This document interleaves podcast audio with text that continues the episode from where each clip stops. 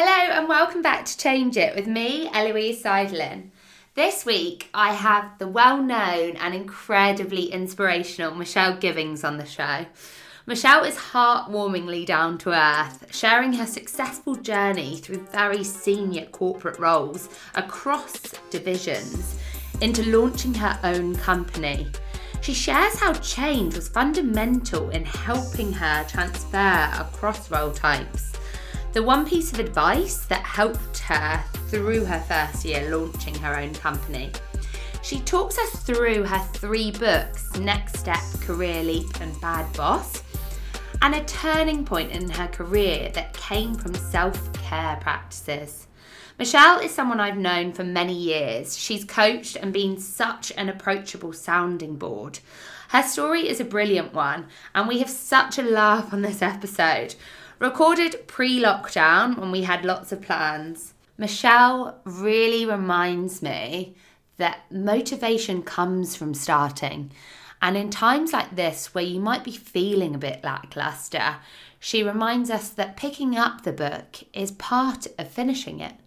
Don't set out for the end goal, but just start the process. This one could not have come at a better time for me to remind myself that doing a little bit each day is okay. Enjoy. Well, welcome, Michelle Gibbings, to episode number 11 of Hello. I was going to say, I've known you for many years, and it's so delighted to be on your program. Oh, it's such an honour to have you. And I know how busy you've been with Dare to Lead, your facilitation and, and Step Up, um, the influence program. I'm really keen to speak to you about a whole plethora of things today. But for listeners that don't know you as well as I do, would you be able to provide a bit of an insight into who you are and what you do?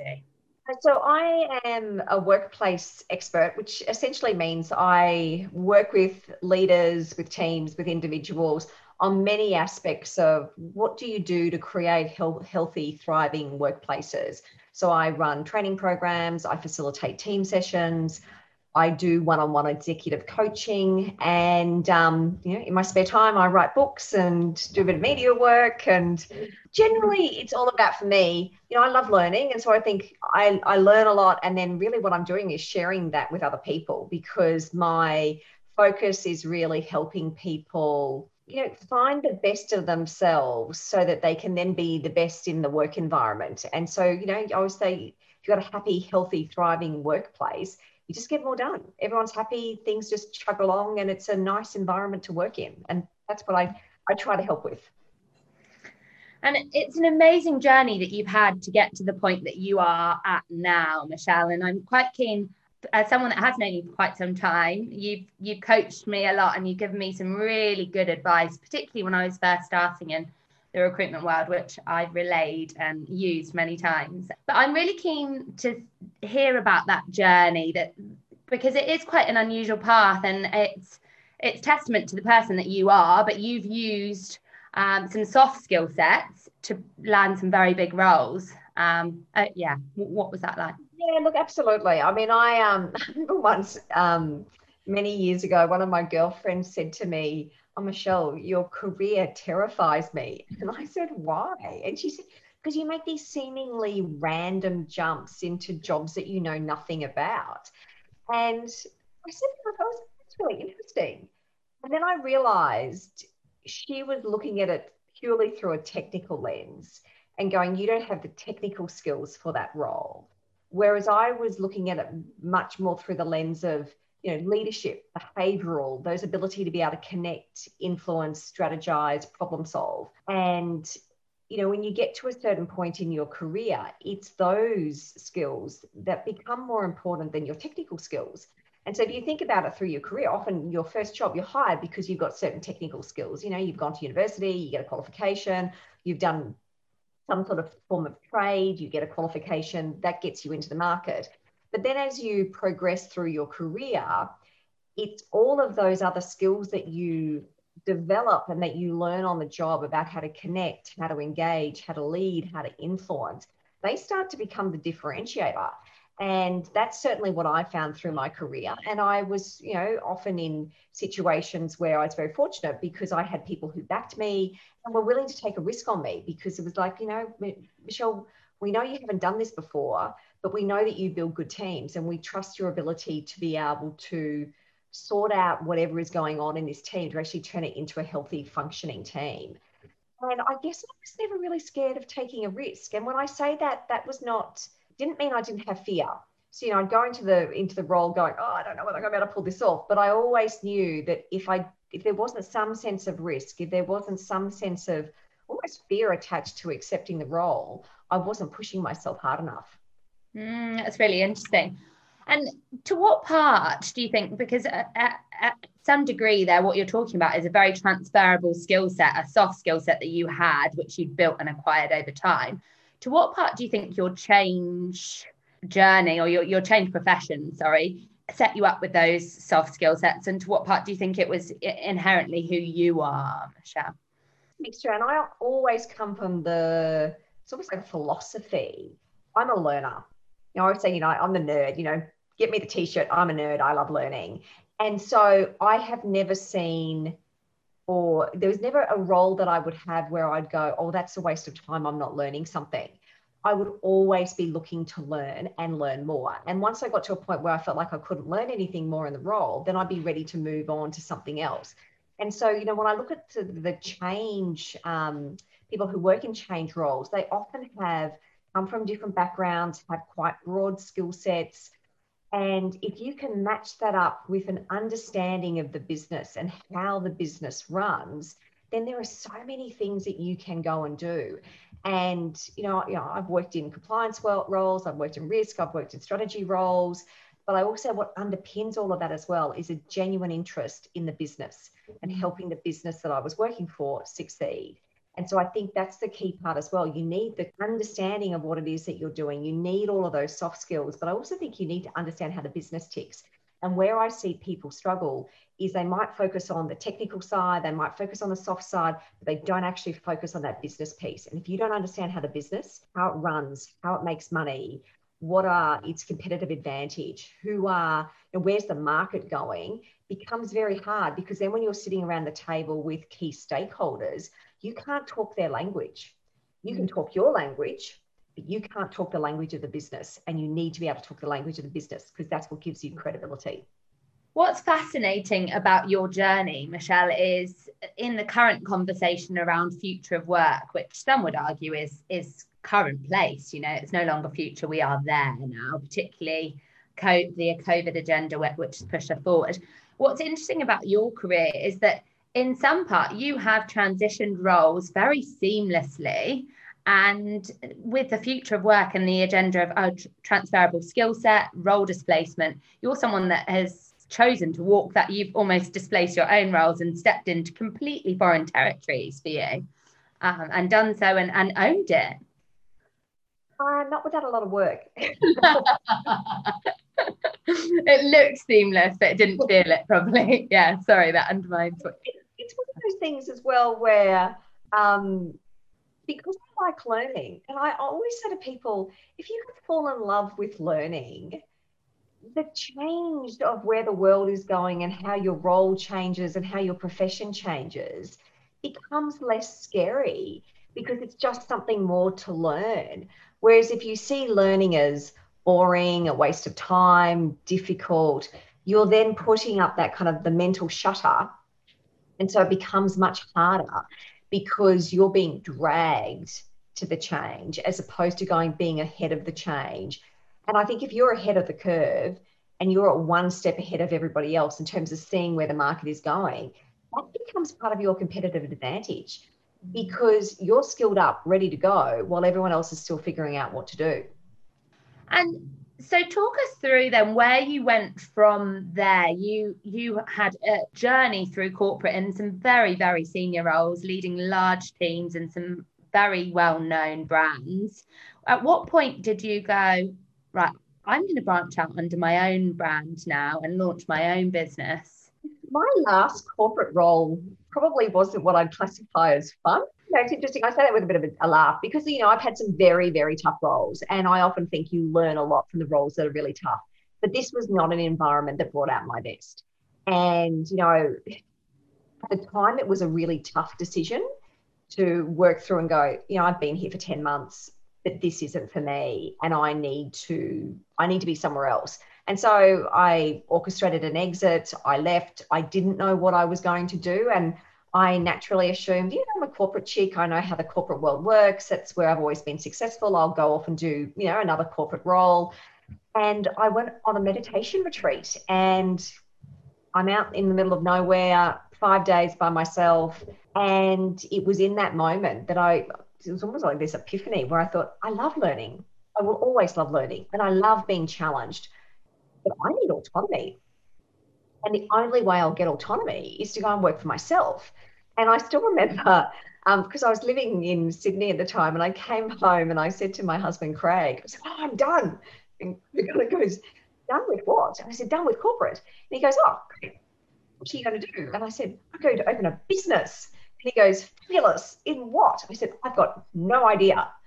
um, and so, look, you know, that was seven years ago. So I've obviously figured out what it is that I do. But I really didn't know.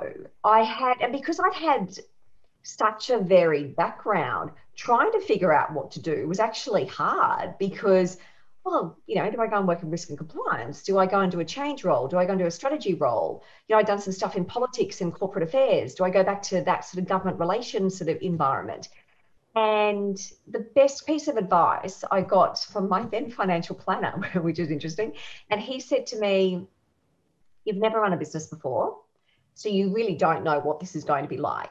He said, Don't say no to anything. He said, In your first year, just experiment and say yes to whatever comes through and be open to the opportunities. And that was really good advice because it meant I didn't lock in too early. And, you know, if you watch the iteration of the business, the business has iterated over those seven years to get much clearer in terms of the exact space and domain in which I'm working. And, you know, that takes time, it takes reflection. Um, and, you know, there's obviously a little, not trial and error, but there is that sense of you have to experiment with things, be willing to put stuff out to the market, see if that works. And if it doesn't work, just change, keep going. Wow. So it's been a seven year iteration. It's been an evolution. And a lot of the time that you've kept a strong brand throughout that, haven't you, to market a very good, consistent. I think so. Although you would say that the, the brand has been refined. You know, in my early days, it was much more focused around change. And yes, everything I do is still couched in the context of change. Um, but I don't refer to myself as a change leadership expert. I talk about a workplace expert. And the reason I broadened it to workplace is because I do so much work around career coaching. I do a lot of leadership work, I do culture work. And so I needed to broaden it so that it was more accurately representing what it is that I'm actually doing. Amazing. And so, at what point then, Michelle, from there, through that year, um, having sought some good advice from your financial planner. It's very interesting. Um, did you go, right, I'm going to write a book? Because particularly um, in my seat, I speak to uh, people who are thinking about writing a book and they talk about it being a period of real self-doubt and it's very hard your first book particularly you kind of go through this like oh um, when did that happen to you and what was that like for you it was step up wasn't it your first book it is. And look, I absolutely concur. I think the first time you write, look, you know, I, I've got a corporate comms background. So writing for me was not hard. I like writing. Mm. I think the bit that becomes harder is the, oh, wow, I'm an author. And, you know, but in the back of your head, you're going, no, you're not. You're just Michelle. And so I think it's the it's almost like this identity piece. And that's what I found really interesting, particularly over the first couple of years, is that identity shift where you're going from being a corporate person to what is it you you know are you a business person? Someone said to me oh you're an entrepreneur.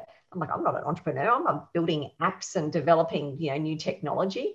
So what's your identity? And i think that's a thing that starts to shift as you start writing. And certainly i know when i put out my first book my publisher said to me oh you must feel really excited you know it's hitting the market. And i said no i feel like i'm going to vomit And she went, "Hmm, okay, interesting. She goes, I haven't quite had that as a reaction before.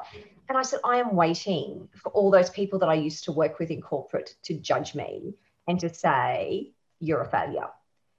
Mm. And then when you get to the second book, you're kind of completely over that because you're like, it doesn't matter.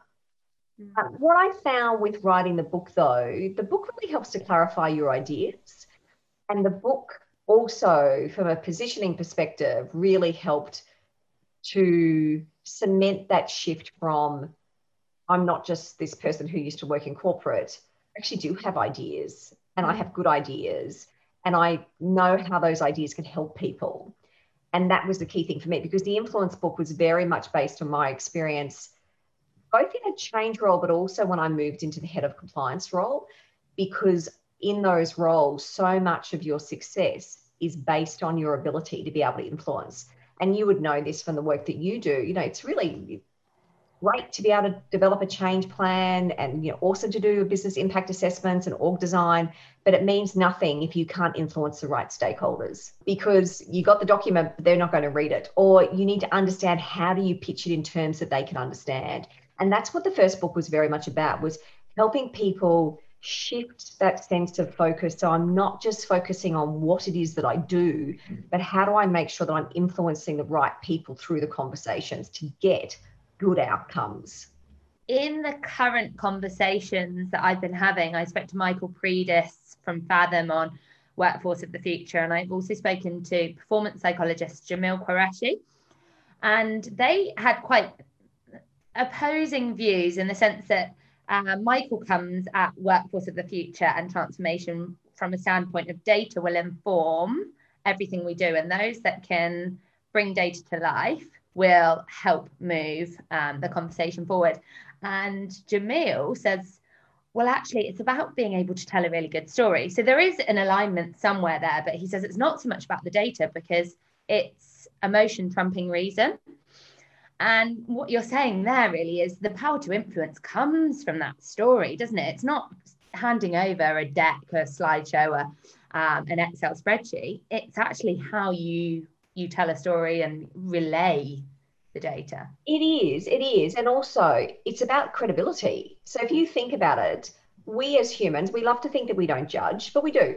We constantly, we're constantly assessing and judging. Is something good for me? Is something bad for me? What is this person's intent towards me?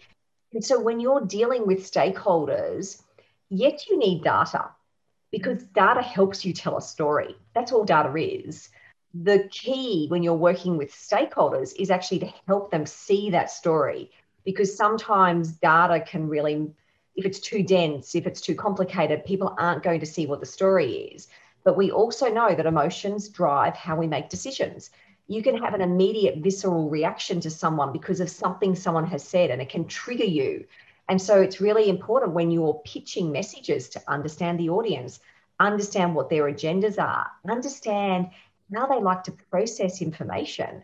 And so all of those sorts of factors are going to impact your ability to get heard. So I'd go, you need both. You need the data because it helps inform the story, but the story has to have an emotional connection because that emotional connection piece really matters to help people make decisions. And then underneath that is credibility. You're absolutely right because if you do that from the wrong level and you're yeah you're misfiring, then interesting. And so from Step Up to your latest book, Bad Boss, I've got Step Up and Career Leap. I'm Bad Boss is actually on my reading list. Um, I do want to speak a bit about it because my husband has used Career Leap significantly. But I'm curious, talk about that kind of journey from, you know, what the three books are and how they intertwine and, and where you're at now. Um, it's interesting. I had someone who said to me, oh, Michelle, I think you've written in the, them in the wrong order because so people need to read Bad Boss first because then they can work out if they have a bad boss and they hate their, their job and it's not going to change. Then they use Career Leap to actually get out and then they can use Step Up in their new organization to be successful. And I said, well, I don't think it quite works like that, but hey, you know, if that works for you, go for it. So, because Step Up as my first book was very much about that understanding of the balance between the technical and the softer skills the career leap, the genesis for that was really my own career journey and the fact that I had lots of people say to me, How have you done this? You seem to have been able to, not just once, but multiple times through your career, completely reinvent yourself. Help me do it. And so I had been doing work with people one on one. And then I thought, what a great topic for my second book and it you know really did fit at that point. And you know we're still seeing it now that whole sense of the future of work and we know that work is changing. So the career leap book is very much about how do you take charge of your career? How do you become the leader of your career? So you're not waiting for the organization to develop you. You're not waiting for the organization to give you permission to to work out what comes next. You're always making the deliberate decisions that you need to make to push yourself forward. Um, and then the third book it was kind of came as a conversation from my brother-in-law because he said to me, "Oh, Michelle, I've got the title for your next book." And I said, "Oh, okay. What's that?" He goes, "Bastard Bosses." And I said, "Oh, okay." He goes, "Oh, everyone's worked for a bastard." He goes, "It'll be a bestseller." That's quite an Aussie way of putting things. That would never, that would never fly in the UK. I tell you. well, isn't it interesting? Because my publishers said the same thing. Yeah, we can do bad, Michelle, but we're not doing bastard. It feels just a bit too raw. Um, but what I also then reflected on is through the exec coaching work that I do, and also the teamwork that I do, I very rarely get people who come to me and go, Michelle, everything's perfect. It's awesome. It's happy. Yeah, they're coming to you because there's something that's not working. But they look at their own behavior. It's oh, it's not working because of these people mm. or those people. And what Bad Boss is about is it's really saying everybody needs to take accountability for the part that they're playing in the relationship. And yes, look, there are bosses out there who are, you know, narcissistic and toxic, but there are things that you can do to manage the situation for you. So you play the part that you can play, but also you make assessments as you go through. If this really isn't working, what are the options that you might have to do something that's different?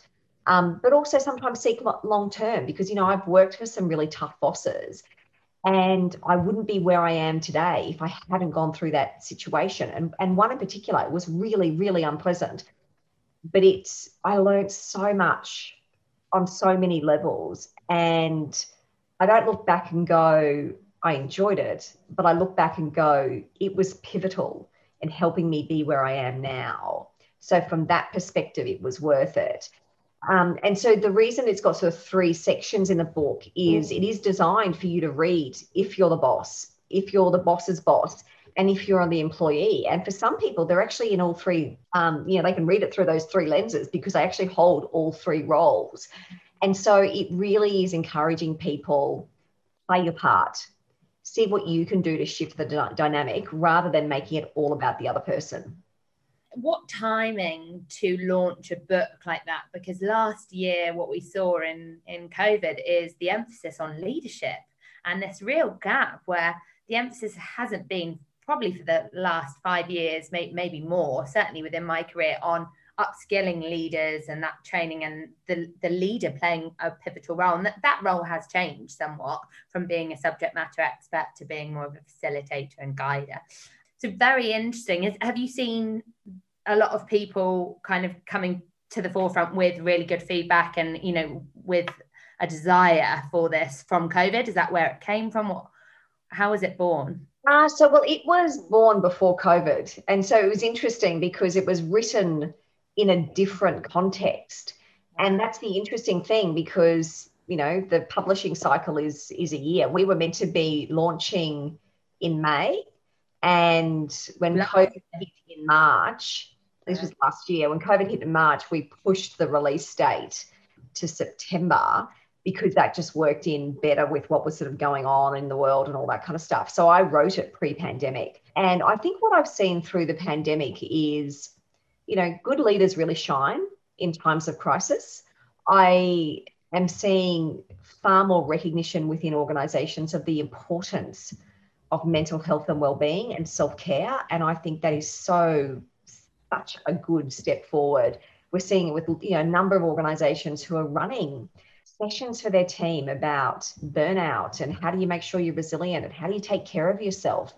You know four or five years ago we were not having those types of conversations and i think they're such critical conversations because they actually go hand in hand with the future of work because when work changes, people can feel stressed and uncertain by that. if you are training and developing people to actually recognize their own trigger points and their own kind of the things that can trigger them feeling uncertain and uncomfortable, and then give them the tools that they can use to self manage and self help, you know, you're creating a healthier, stronger, more vibrant workforce.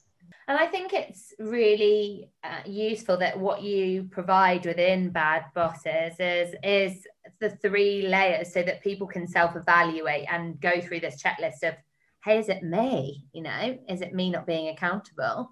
And pointing the finger because it's probably a lot easier to do that to blame someone else. It's basically it's almost like human so you know basic psychology is we it's easier it makes us feel good if if it's about somebody else it's far harder to actually go well this is me and what have i what part have i played in all of this? And you know if i go back through my corporate days i would often see this when i would come into teams because you come into a team environment and often the leader who was moving on to their next role would want to give you an assessment as to how they rated the members of the team and I invariably found that their assessment of the team would often be very different to my assessment. And that's because different leaders bring out different aspects of people. And so I think that's the really hard thing is that often we can look at someone and go, oh, you know, they're not very good, they're not effective. But what are you doing as a leader? Because perhaps you're not bringing out the best in them. That working relationship doesn't necessarily work for them as perhaps as well as a, as a previous working relationship you know, we come into relationships with assumptions and expectations about how things should work. And the really critical thing for both the leader and the employee is to go, well, how do I suspend my expectations and, and judgment, making sure that I'm fair to them and also fair to me? Mm. What's interesting, which you might be able to shed some light on for me, is that in my career, I, I had a mentor who wasn't someone I asked to be a mentor, but through our very good working relationship, became uh, informal mentor to me. And one of the pieces of advice she gave to me, which has stuck with me, Michelle, is that if in life you find yourself reporting into a leader that can't support you or isn't adding value to you, seek out another leader. Find your person within an organization. And so I've always found that uh, to be really useful. Do you think that you know that applies? Would you agree with that? I think we find mentors in many different parts of the society and who we connect with and engage with. And so it's interesting to sit back and go, well, what am I expecting from my leader? And is what I'm expecting from my leader fair? Like, can they actually do that? Because they might have other things that they can do that make them a nice person and a great person to work for, but you're not going to necessarily get the leadership that you want from them. And if I go back through my um, very early career, I worked with someone, lovely guy, really nice guy, off the charts disorganized. So, from a leadership perspective, he didn't lead because he was so focused on the detail and the precise area in which he was really interested in. And that then meant a whole heap of other stuff that didn't happen. For me, that created an opportunity for me to step up, do more leading, fill the void. Now, there would be people who would say, but Michelle, wasn't your role. Why were you doing that? And I said, yes, it wasn't my role, but it made my life easier. It also made my role more interesting and it got me noticed because more senior people were like, oh, wow, look at all the stuff that gets done because Michelle's there. And they knew that it was me doing the work and not him. I didn't need to seek the credit for it because everybody knew that that's what was going on. I then got tapped on the shoulder and promoted. Now, I wasn't doing that to sidestep him or make him look bad, but the work needed to get done. And he was really happy when I moved on as well because, you know, he had been, you know, he got what he needed out of the relationship. I got what I needed out of the relationship. So I think if you've got people around you who can play that strong sponsorship and mentoring role, that's fantastic. And they don't need to know that that's the role they're playing. Like I often find we want to label something you don't need to label it. You don't need to tell them that they're playing that mentoring or sponsorship role. If they're doing it and you're getting what you need from the relationship and also you're giving something back to them, then that's fabulous. Mm. And that is an interesting point because Sheryl Sandberg talks about this. I'm reading Lean In. Have you read it? Yeah. she talks about us as females constantly asking for a mentor, similar as when we're young, being told that we'll marry, we'll marry our Prince Charming. It's almost like you will make it in the corporate world if you get a mentor. But you're absolutely right. That mentor doesn't need to, you don't need to marry them as a mentor. You you might be getting that without formalizing it. And and it might not be from the person that you'd necessarily think would be your mentor either. I think you formalize it. Sometimes that puts too much pressure on the person who's the mentor because then they kind of feel like, oh, this all feels really formal and what are my expectations as opposed to going, you just have this, you know, I talk about having your career advisory board. So who's your who's on your board? Who do you go to for various things? Because there are different people who have different aspects of knowledge that you can learn from and that you can help and they can help you. And I think that's the most important thing is to remember the sort of the reciprocity because it's not just about taking. What is it that you're giving into your network as well? One of the other key things that when i saw your your latest book bad boss i i thought of was myself going through a journey in, in recruitment. You get to a point where you know you're unconsciously incompetent and you go through and you get to a point where people go well, hey, you've nailed the delivery to some part, not nailed, but you can do the delivery. And so, therefore, you ought to now lead. And I don't know whether it's purely a female trait. I, I think it's a person trait, but um, a, a lot of the time people go, oh, I, I don't know if I can lead. You know, is that the next thing for me, or do I continue up in this manner? And what advice would you give to someone at that juncture? Because it is a journey i imagine lots of professionals go to. They get to kind of manager level or you know very capable in their role. And then the expectation is will you lead? I think that's a challenge in terms of how organizations are constructed because often to move up you need to move into a leadership role. The challenge with that is if you don't want to be in a leadership role. Now, you're never going to know that unless you give it a go. So, my first piece of encouragement would be have a go. You, you just never know. You may actually get in there and love it. You might get in there and go, no, not interested. And I use my husband as a case in point. He has led teams and he now deliberately does not lead teams, not interested. And his organization keeps trying to pull him back into leadership roles. And he's like, no, I'm a subject matter expert. I work in my space and, you know, he still has to influence lots of people, but he is very happy working in the space that he's working in. So he has deliberately made a choice. Um, and so I think give it a go. Mm. And then if you do want to be a leader, recognize that it is a learned skill. I think mm. we have this assumption that you're either good at it or you're not to me, it is a learned skill. And if you want to be good at it, you invest time and energy learning the craft of leadership because it is a craft and how you turn up every day. You know, that evolves as you evolve, as you learn about yourself, but also it gets influenced by the culture and the context in which you're operating. But I also think if you don't want to be a leader, find roles where that's okay you know, because sometimes, you know, particularly in consulting world, you know, there are consulting worlds where they just want people who are really deep subject matter expertise in their role, and that's okay.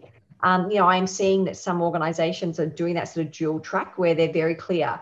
You know, there's a sort of an expert track and there's a leadership track.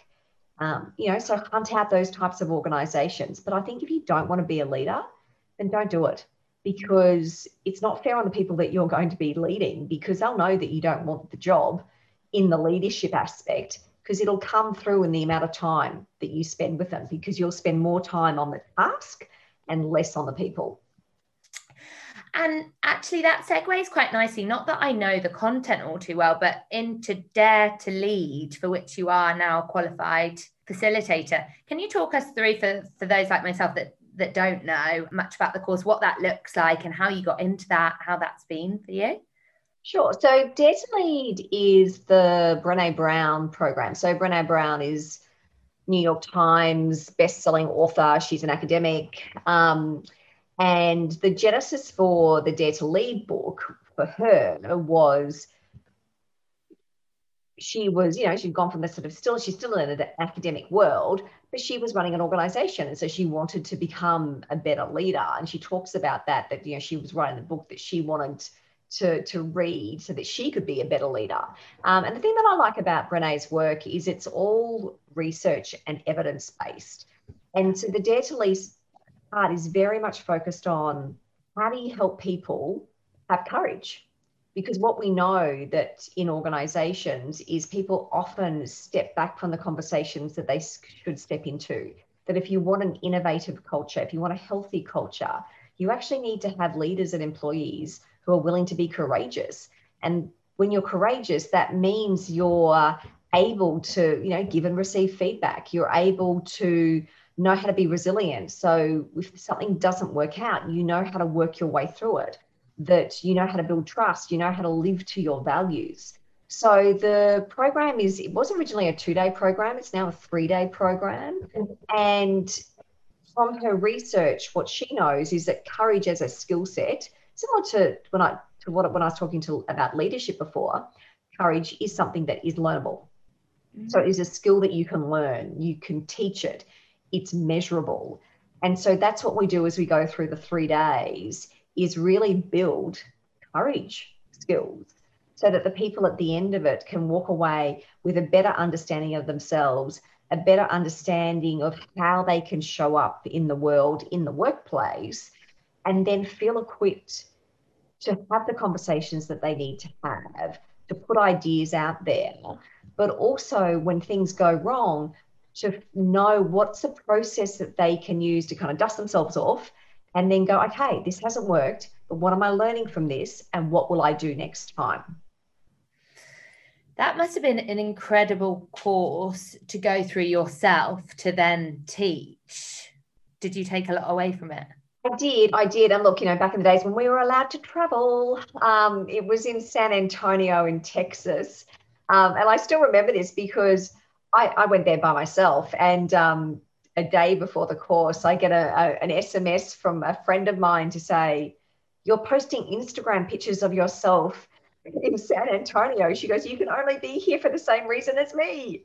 So I actually end up being in San Antonio with a friend of mine, which was not planned, but was just delightful.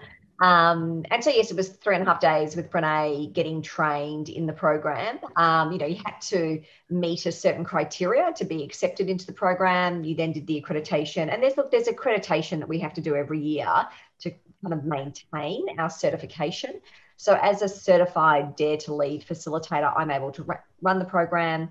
That then means people who attend the program are able to say that they've been trained in the Dare to Lead way look, it's a really, I love running the course. I did my, um, my most recent one in March this year. The next one is in October, which sounds like a long time away, but it was, you know, when you start looking at days, you kind of go, ah, oh, right, yes, this year is going very, very quickly. But it, look, it's a really, it's just, you always work with a great group of people. You know, the program can be run in house. The public programs that I've run mean you get a mix of people from all different industries and different professions and really interesting, engaged, and just fascinating conversations. It's, yeah, it's awesome.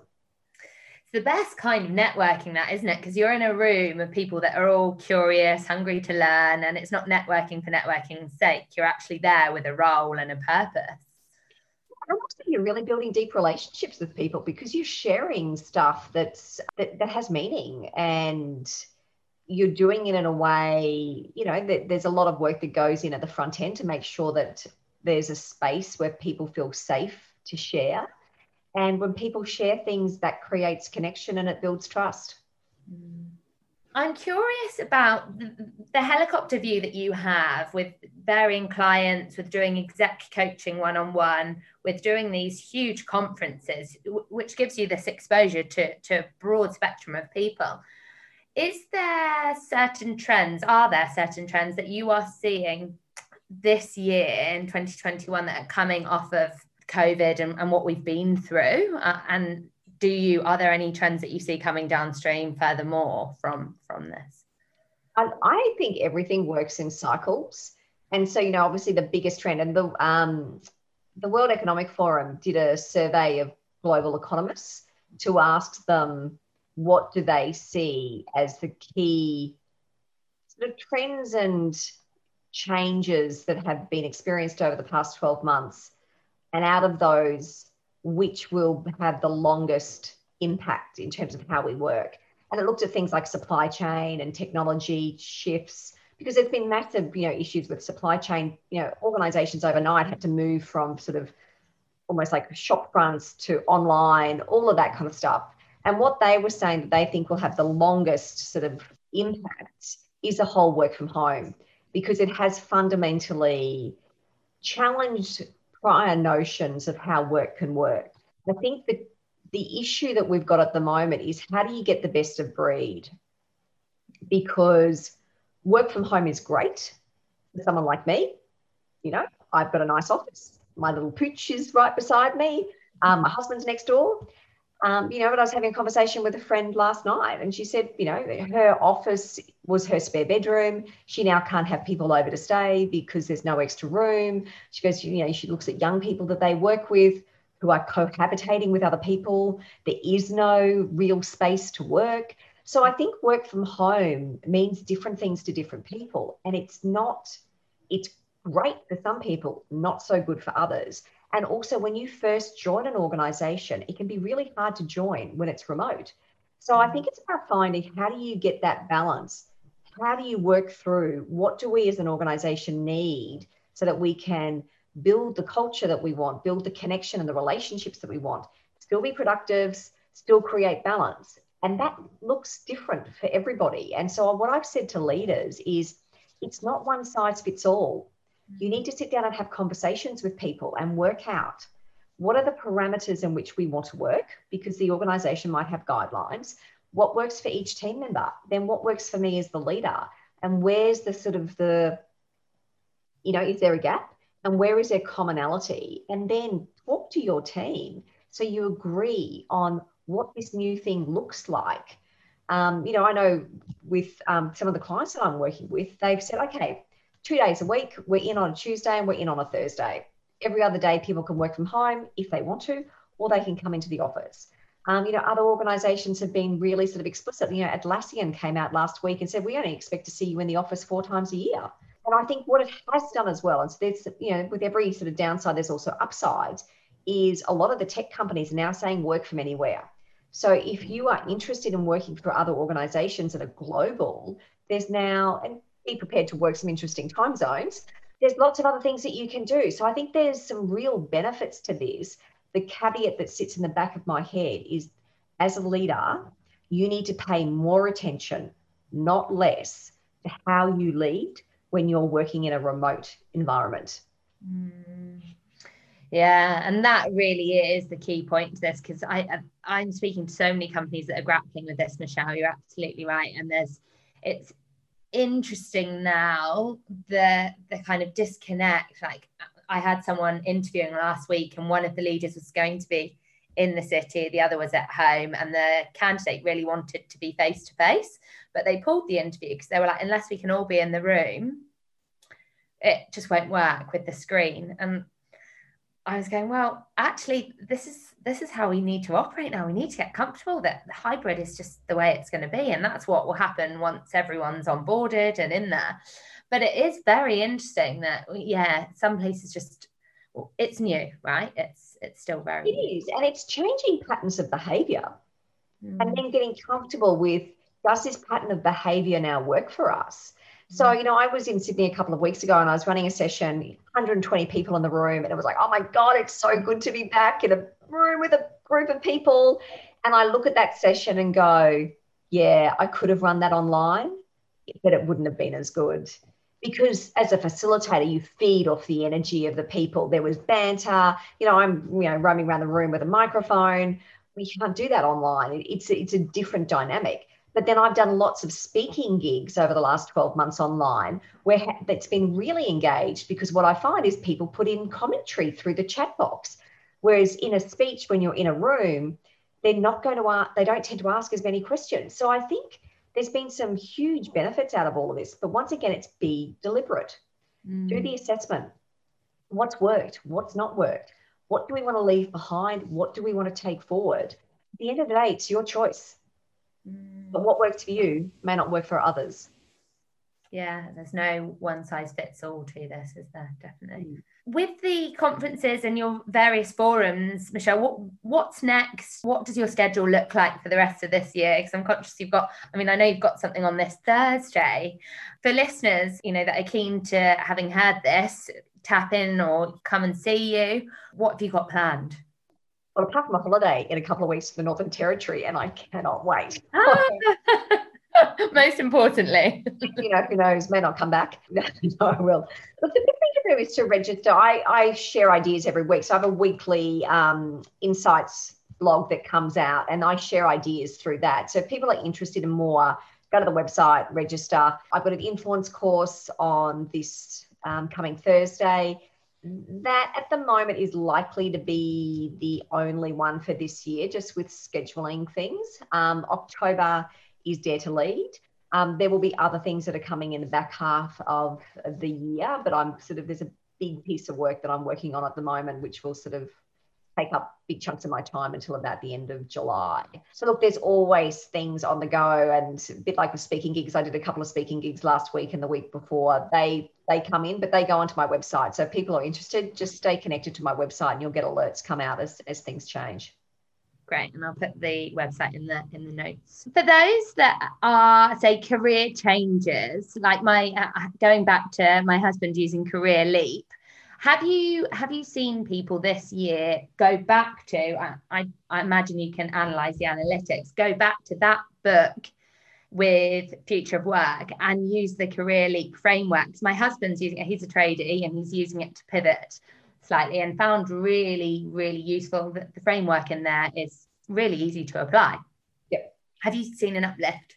Yeah, I have. I look. I think nothing makes me happier than when I get an email from someone who goes, I just used your book and it worked. I think, oh, yay, I didn't just, you know, randomly make up a framework that doesn't work. It's interesting. I was reading something the other day where they were saying that in the last 12 months, they're seeing the greatest increase. I think it was a Gartner report, greatest increase in intention to leave. So lots of people are looking. And I think it's interesting because and it does depend on the sector that you're in because, you know, we now have a very mixed economy in terms of some areas have bounced back really quickly. And, you know, IT consulting roles, there's shortages, but in other sectors, they're still really struggling. So I think it does depend on what sort of sector you're in. But there's a lot of people who have had, you know, they look at the last 12 months and it hasn't been fun for them. And they're like, I'm done. I need to get out and do something else. And so I'm seeing a lot of energy around what comes next. And I think what they're doing this year as well is still sort of that little bit of uncertainty in the back of people's heads as to how the rest of the year is playing out. And so I'm seeing people do the prep work now so that they're ready for either later this year, early next year to really then make that shift. Yeah, it's definitely true. I think people this year are doing interesting things. And I think next year will be, yeah, much more risk. And actually, they're laying the foundations this year potentially. They are. They are. Because, and look, it depends on, you know, the level that you're at. But often changing and making a shift like that, you know, give yourself six to 12 months. You're not going to do it in a couple of weeks. And you quoted quite a few different kind of websites and places that you've sought um, information from. Are there any podcasts or books that you would frequently kind of refer to or go to for sources of information to recommend? Look, there's heaps. I am, the one thing that I do, and I often say to people, I find this really helpful. I have a separate email address that is just for alerts and information. So it does not clog up my Michelle at Michelle Gibbings, and you know, I've got Michelle at Change Meridian because of my original company name. And then my kind of trading emails, you know, that's what I deal with clients on. But all my research, all my newsletter subscriptions goes to a separate email. Mm. And that then means I can choose when I engage in those emails and when I read them. Because otherwise, what happens is you get a lot of noise in your main email traffic and it can be distracting. So I do a couple of things. Um, I use Google Alerts. Um, they're fantastic. So find your topics that you're interested in, use Google Alerts. I use Pocket. Um, I use things like Flipboard. I also subscribe to a number of different newspapers. So, you know, I read the New York Times, the Fin Review, I read The Age, because once again, you want to get a breadth of news.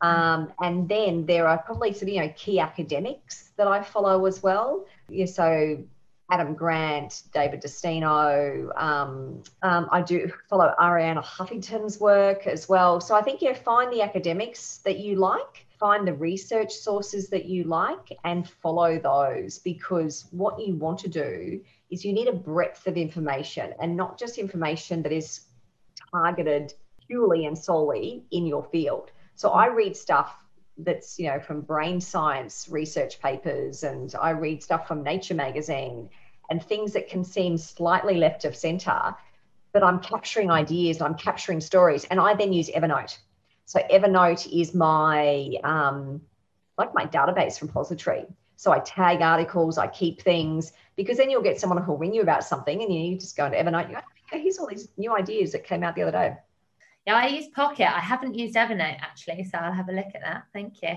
Again, your hunger to learn is really apparent, Michelle. It comes through.